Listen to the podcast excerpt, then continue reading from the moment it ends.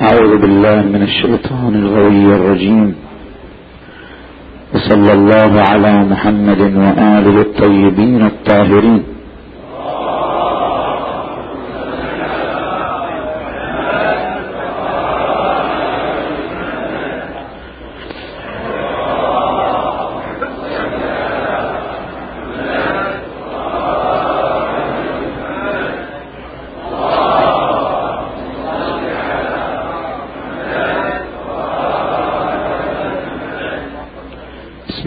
الرحمن الرحيم.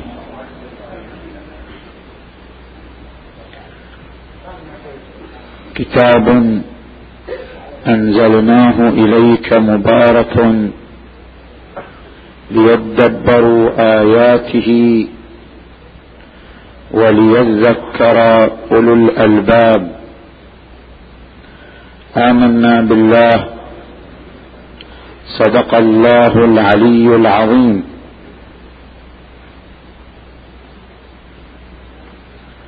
الآية المباركة تشتمل على مفردتين. المفردة الأولى مفردة أولي الألباب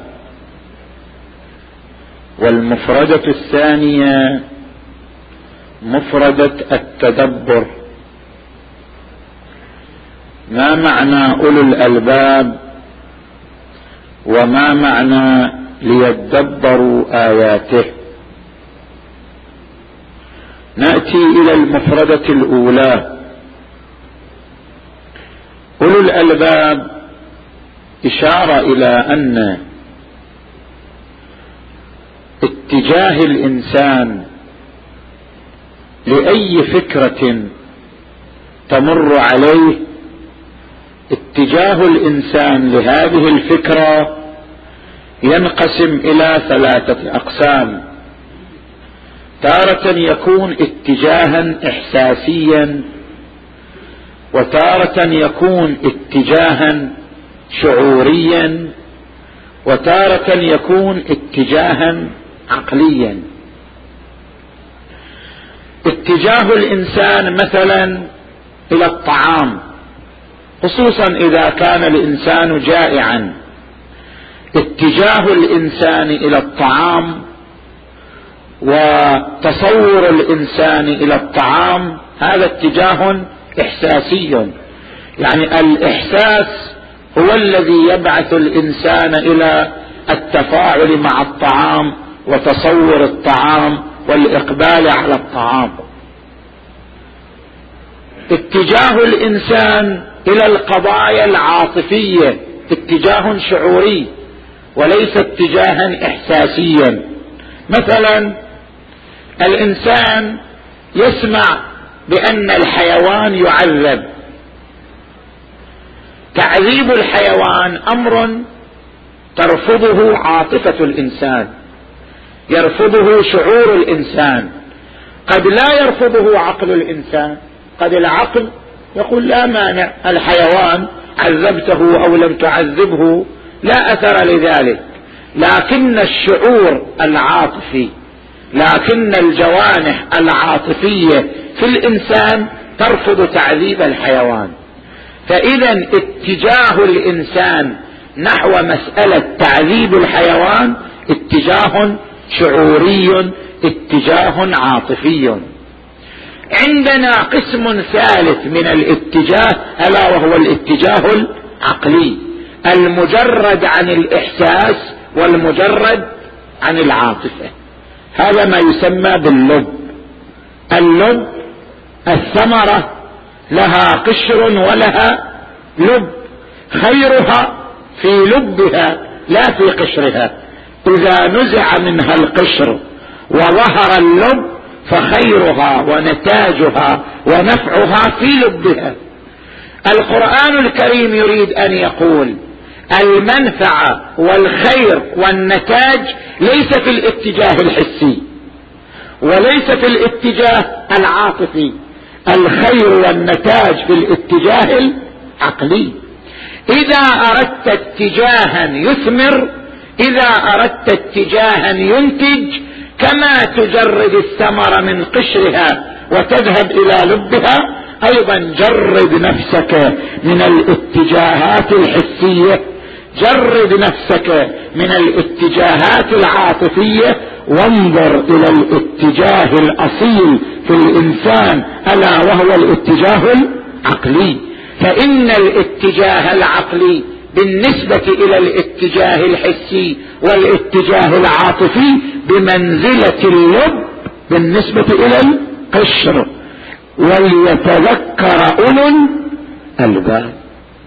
اذا اللب هو عبارة عن التركيز على الاتجاه العقلي مجردا عن الاتجاهات الحسية والاتجاهات الشعورية الشعورية والعاطفية. نجي الآن إلى المفردة الثانية. ليدبروا آياته. ما هو المقصود بعنوان التدبر؟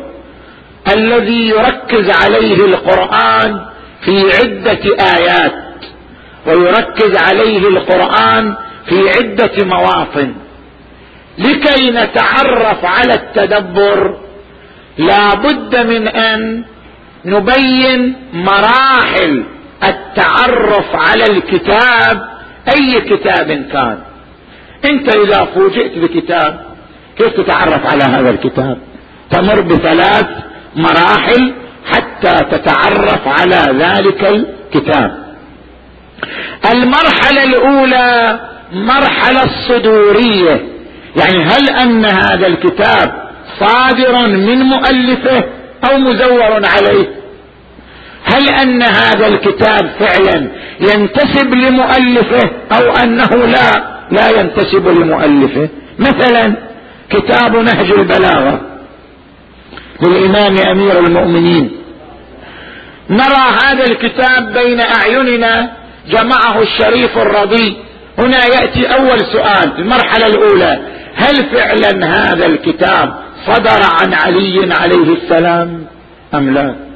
ربما بعض الأقلام تقول بعض خطبه أو كثير من خطبه جاءت من الشريف الرضي وأن الإمام عليا عليه السلام لم يسعه الوقت وهو الإنسان المشغول بالحروب والمشغول بالقضاء إلى أن ينشئ هذا الكتاب كله بتمام خطبه وتمام تفاصيله. ربما يقول الإنسان هكذا ولكن بأدنى تأمل تاريخي الإنسان يرجع إلى المسعودي في كتابه مروج الذهب. المسعودي في مروج الذهب من علماء أهل السنة والجماعة ومتوفى قبل أن يولد الرضي الشريف الرضي المسعودي توفي سنة 346 قبل أن يولد الرضي بأكثر من عشر سنين المسعودي نفسه يذكر في مروج الذهب يقول لقد حفظ الناس عن علي أربعمائة ونيف وثمانين خطبة. يعني أكثر مما جمعه الشريف الرضي نفسه. لقد حفظ الناس عن علي أربعمائة ونيف وثمانين خطبة متناقلة مستفيضة بين الناس. وكان يقولها علي على البداهة يعني يرتجلها ارتجالا صلى على محمد وآل محمد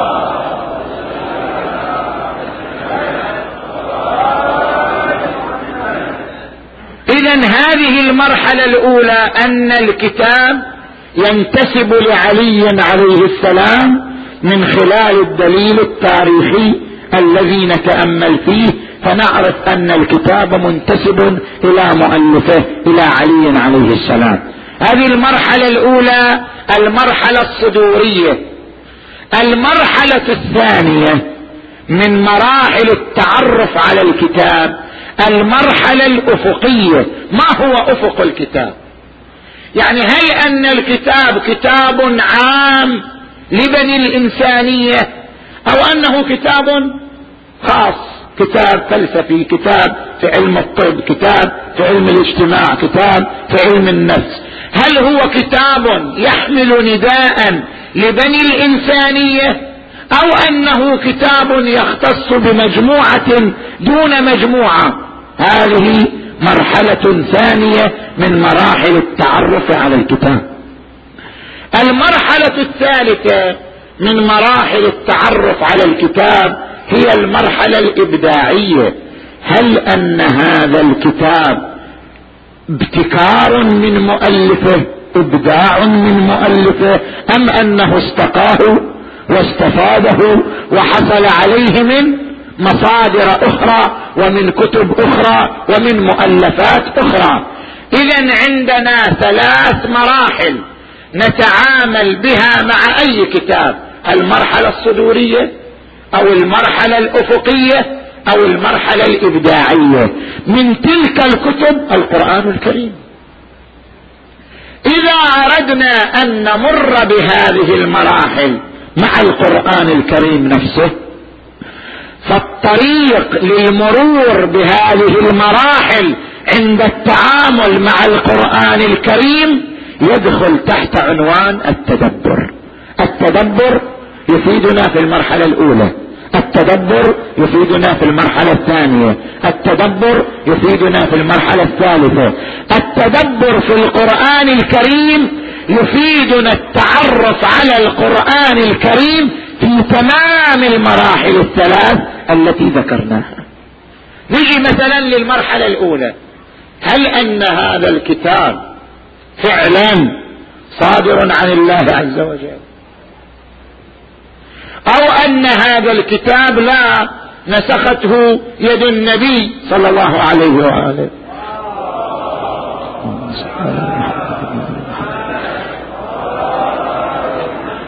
أو اصطنعه جماعة أو مثلا تعاضد عليه جماعة من الأدباء إلى أن صنعوا هذا الكتاب وخلقوا هذا الكتاب المرحلة الصدورية. علماءنا ذهبوا كثير من علمائنا وعلماء إخواننا من المذاهب الإسلامية الأخرى ذهبوا شرقا وغربا لإثبات أن هذا الكتاب هو كما نزل من السماء. لا زيادة ولا نقص.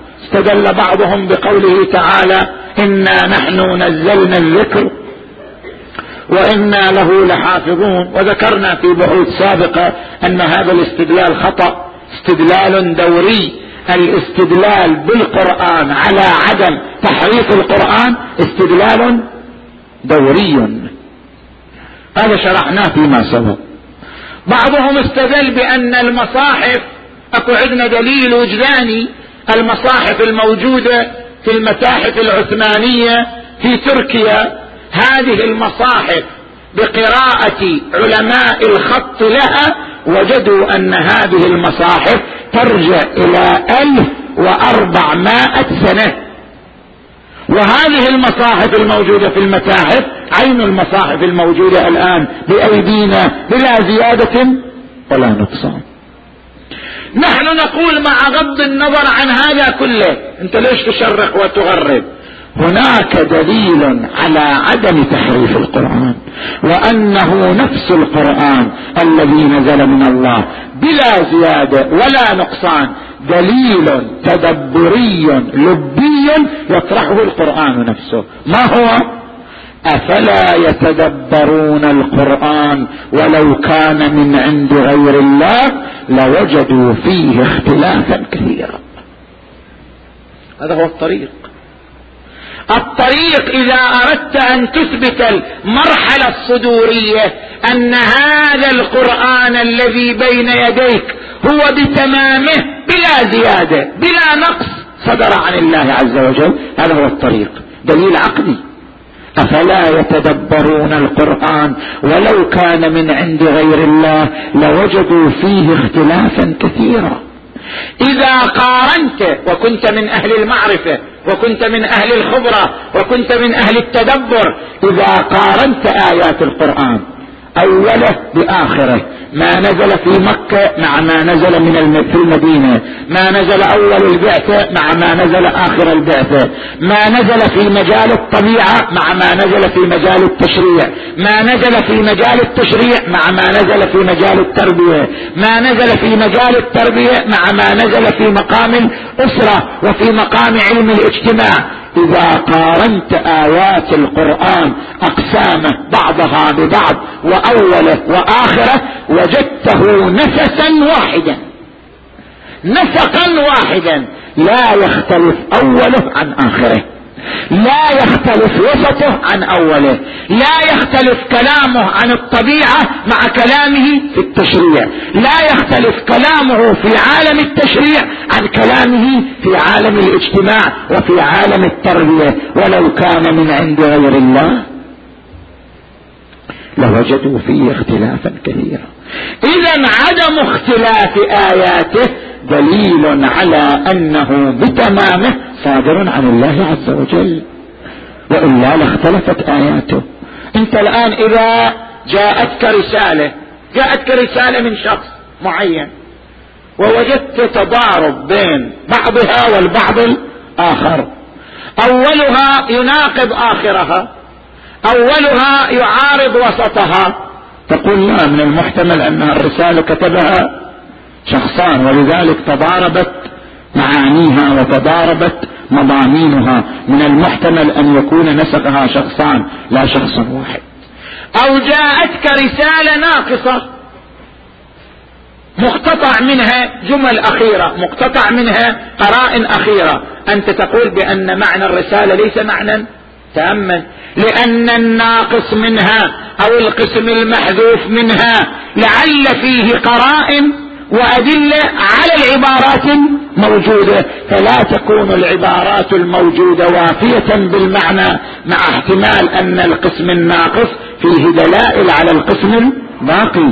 إذا لا يمكن لك أن تثق أن هذه الرسالة صادرة عن واحد بتمامها بلا زيادة ولا نقصان إلا إذا وجدت تناسقا بين جميع فقراتها. ووجدت معانيها معاني تامة وافية. وهذا معناه ولو كان من عند غير الله لوجدوا فيه اختلافا كثيرا. المعرفة الصدورية المرحلة الصدورية المرحلة الأخرى المرحلة الأفقية. القرآن هل هو جاء للفلاسفة أو جاء للعلماء؟ أو جاء لعلماء التربية أو جاء القرآن يحمل نداء انسانيا للعالم بأسره. القرآن الكريم بنفسه يقول إن هو إلا ذكر للعالمين. اذا ما معنى قوله ذلك الكتاب لا ريب فيه هدى؟ كيف نجمع بين قول أنه للمتقين وبين قول أنه للعالمين وإن هو إلا ذكر للعالمين. يريد أن يقول لنا بأن هذا الأفق القرآني باب وصفحة فتحت لجميع العالمين. صفحة القرآن وأفق القرآن فتح لجميع العالمين والعالمون ساروا فيه. لكن من الذي وصل إلى النتيجة؟ هم المتقون صفحة فتحت لجميع العالمين وصارت فيها الأقلام والأذهان والألباب ولكن الألباب التي وصلت إلى النتيجة وفازت بهذا القرآن هي المتقون. ذلك الكتاب لا ريب فيه هدى للمتقين. المرحلة الثالثة الذي يعطينا إياها التدبر في الكتاب أن هذا القرآن كتاب إبداعي يعني كتاب لم يستند إلى التوراة أو الإنجيل. أو الزبور أو الكتب الذي قبله بل جاء ابداعا مباشرا من السماء بلا استناد إلى الكتب الأخرى وذلك من خلال التدبر في آيات القرآن الكريم. أريد أن أشير هنا يا إخوان إلى مقومات التدبر. التفتوا إلي يا إخوان. إذا أردنا أن نعرف التدبر حق معناه وأننا نتعامل مع القرآن الكريم فعلا معاملة التدبر.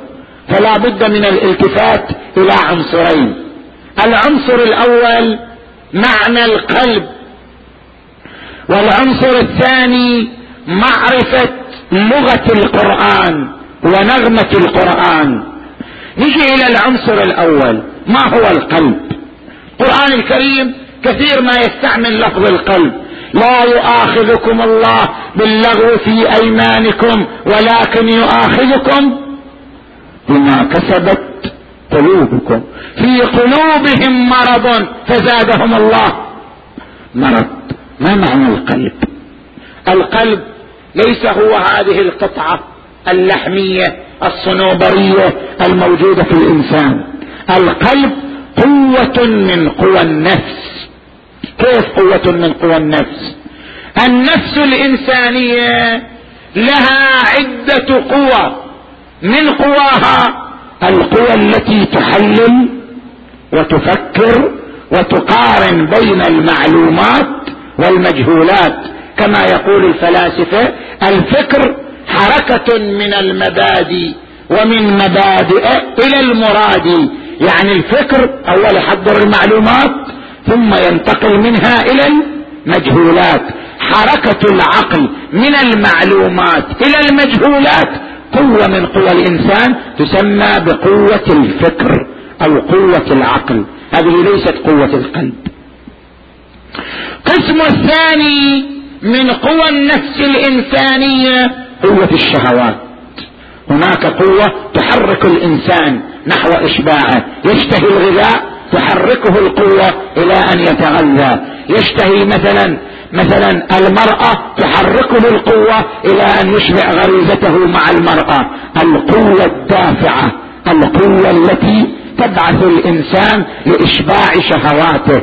هذه القوة الثانية هي المسمات بالقوة الشهوية هي المسمات بالقوة الأمارة وما أبرئ نفسي. هذا إشارة إلى القوة الثانية إن النفس لأمارة بالسوء إلا ما رحم ربي. عندنا قوة ثالثة لا هي قوة الفكر ولا هي قوة الشهوات. ما هي؟ هي قوة التأثير والتأثر. قوة التأثير والتأثر قوة الانفعال والدفع تسمى بالقلب. القوة الثالثة عند الإنسان قوة القلب قوة التأثير والتأثر. كيف يعني قوة القلب؟ أنت إذا عرضت عليك فكرة فكرة من الأفكار وهذه الفكرة معها دليلها. إنسان قال لك الإمام علي خليفة رسول الله بالنص. هذه فكرة. وقال لك الدليل على هذه الفكرة حديث يوم الغدير. فمن كنت مولاه فهذا علي مولاه اللهم وال من والاه وعاد من عاداه وانصر من نصره واخذل من خذله وأجر الحق معه. اينما قال صلوا على محمد وآله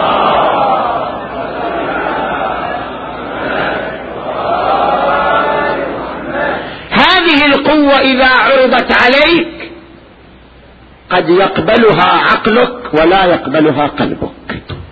فهناك فرق بين العقل وبين القلب. قد تعرض الفكرة عليك تقول صح. فكرة معها دليل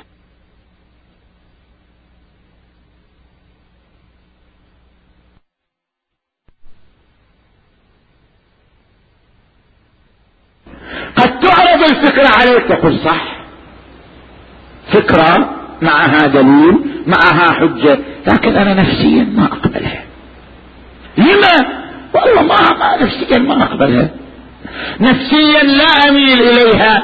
أنا متأثر بأسلافي ومتأثر بموروثاتي ومتأثر بمخزون تراثي فأنا لا أستطيع أن أقبل الفكرة وإن كانت فكرة صحيحة يدعمها العقل ويدعمها البرهان لكن أنا لا أقبلها ولا أذعن لها. هنا يفترق القلب عن العقل تفترق القوة القلبية عن العقلية وجحدوا بها واستيقنتها أنفسهم. استيقنتها أنفسهم يعني رأتها فكرة صحيحة. جحدوا بها لكن رفضتها قلوبهم. القلب قد يرفض مع أن العقل يقبل. قد يفترق القلب عن العقل وجحدوا بها واستيقنتها أنفسهم. اذا القوة القلبية هي عبارة عن القوة التي تصدق وتطمئن. القوة التي من شأنها أن تطمئن هي القوة القلبية. والقوة التي من شأنها أن تشكك هي القوة القلبية. يا أيتها النفس هذا القلب قوة القلب. إشارة إلى القوة القلبية. القوة التي تشكك القوة التي تطمئن هي قوة القلب. يا أيتها النفس المطمئنة ارجعي إلى ربك راضية مرضية. اطمئنان موطنه القلب. القلب هو الذي يسميه علماء الأخلاق بالضمير. القلب هو الذي يعلمك ما هو الخلق الحسن وما هو الخلق السيء. قد أفلح من زكاها ونفس وما سواها فألهمها فجورها وتقواها. قد أفلح من زكاها وقد خاب من دساها. الإنسان إذا فعل فعلا جميلا. مثلا تصدق على الفقراء. ماذا يشعر؟ يشعر بارتياح نفسي. يعني يشعر برضا داخلي. أن هناك قوة في الداخل ترضى عنه. تقول عملت عملا جميلا. بورك عملك. حسن عملك. هذه القوة الداخلية التي ترضى عنك وتنشرح هي قوة القلب. وليس قوة العقل. العقل فقط يفكر أما القوة التي ترضى عنك وتنشرح إذا فعلت الفعل الجميل هي قوة القلب. بينما إذا فعل فعلا رذيلا ظلم إنسان اعتدى على إنسان فجأة يشعر بماذا؟ بتوتر في الداخل. وهذا التوتر قد يصل إلى حد الندم والحسرة والأسف. لماذا فعلت هذا الفعل؟ هذه القوة التي تؤسفك وتحسرك وتندمك هي قوة القلب. فإذا القلب هي القوة التي تبعثك نحو الفضيلة وهي القوة التي تذمك على الرذيلة وهي القوة التي عبر عنها القرآن الكريم لا أقسم بيوم القيامة ولا أقسم بالنفس اللوامة التي تذمك على الرذائل. إذا عندنا قوة القلب. قوة القلب تختلف عن قوة العقل. قوة القلب تختلف عن القوة الشهوية. قوة ثالثة اسمها قوة القلب. كيف نتعامل مع القرآن؟ نتعامل معه بعقولنا فقط؟ أو نتعامل معه بشهواتنا؟ عليك أن تتعامل مع القرآن معاملة قلبية. لذلك القرآن الكريم ماذا يقول؟ أفلا يتدبرون القرآن أم على قلوب أقفالها؟ القلب هو الذي ينفتح على القرآن. القلب هو الذي ينغلق من القرآن. القلب هو الذي ينبسط للقرآن. القلب هو الذي ينقبض من القرآن. القلب القرآن يريدك أن تتعامل معه معاملة قلبية لا عقلية محضة لا إحساسية معاملة قلبية أن ينفتح قلبك على القرآن. لاحظوا الآية المباركة التي تحدثت عن نزول الوحي على النبي صلى الله عليه وسلم.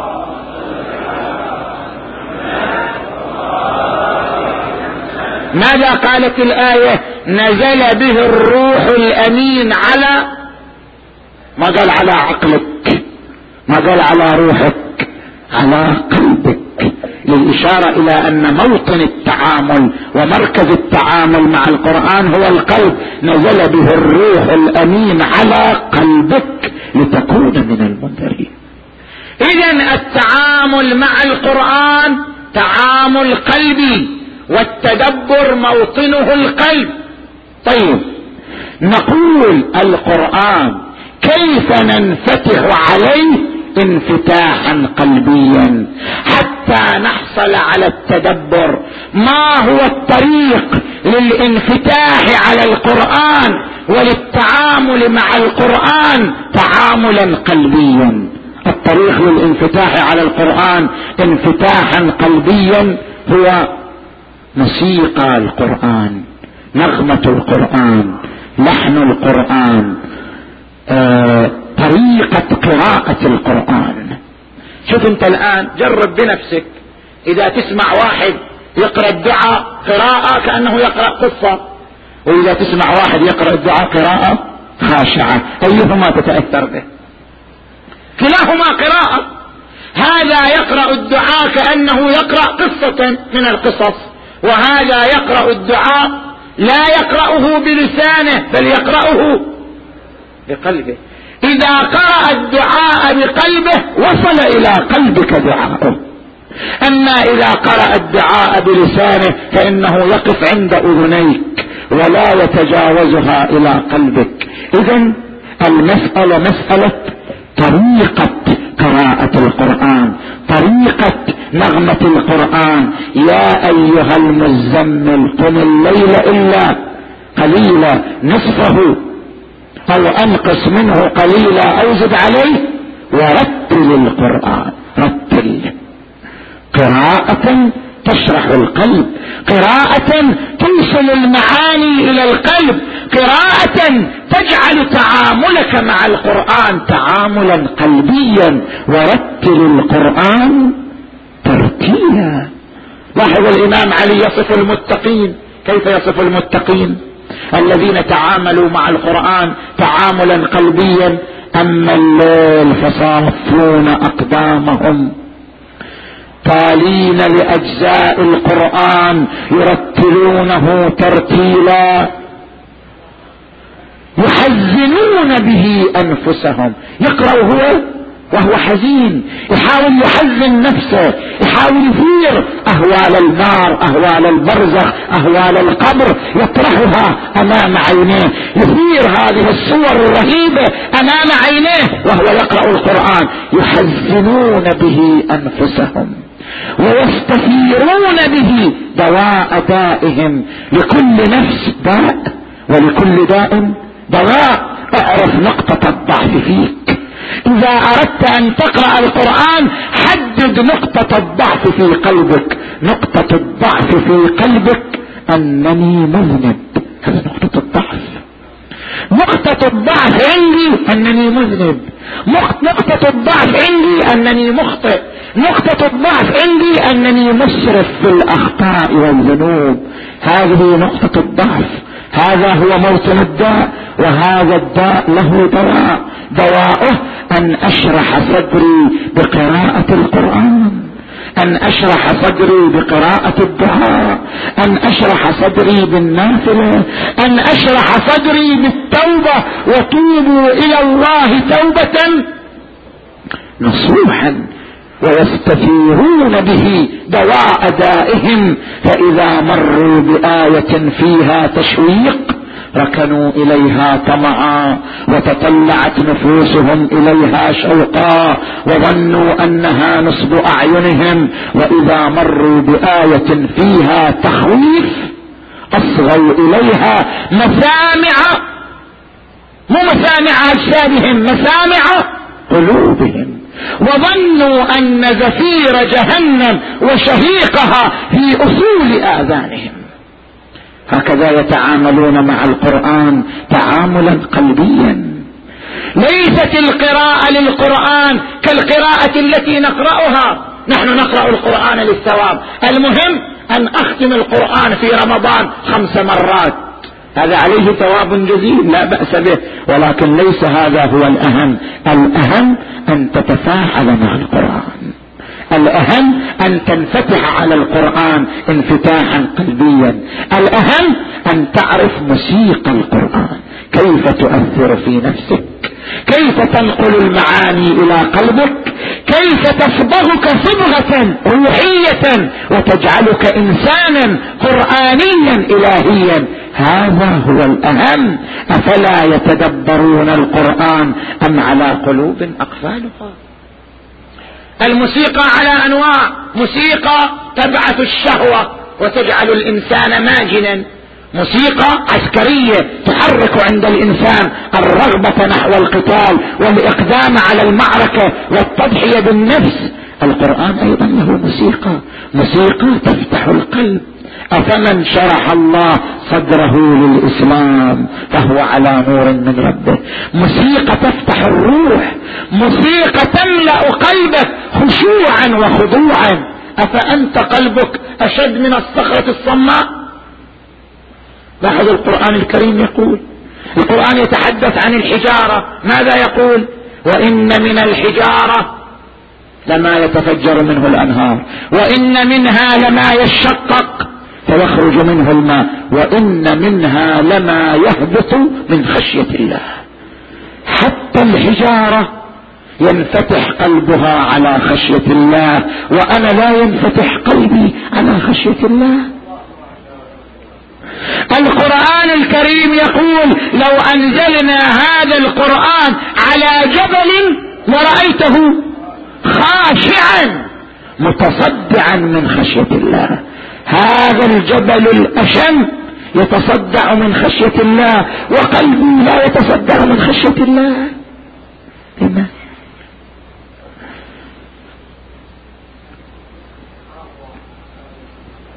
وإذا قرأوا ما أنزل ما مضمون الآية ما أنزل عليك ترى أعينهم تفيض من الدمع. مما عرفوا من الحق الله نزل أحسن الحديث كتابا متشابها مثاني تقشعر منه جلود الذين يؤمنون. اذا فبالنتيجة لتنفتح قلوبنا على القرآن لنقرأ القرآن قراءة قلبية لتنفتح جوانحنا على القرآن. لتخشع قلوبنا لذكر الله أم أننا مندرجون تحت قوله تعالى كلا بل ران على قلوبهم قلوبنا مصابة بالرين مصبوغة. قلوبنا فحمة سوداء مصبوغة بالذنوب مصبوغة بالرذائل مصبوغة بالمعاصي فقلوبنا أشد قسوة من الحجارة الصماء كلا بل ران على قلوبهم ما كانوا يكسبون. هذا شهر رمضان يا إخوان. شهر يفارقنا فليفارقنا بالخشوع فليفارقنا بالإنابة فليفارقنا بالخضوع لنكن ختمنا هذا الشهر المبارك بخشوع وخضوع.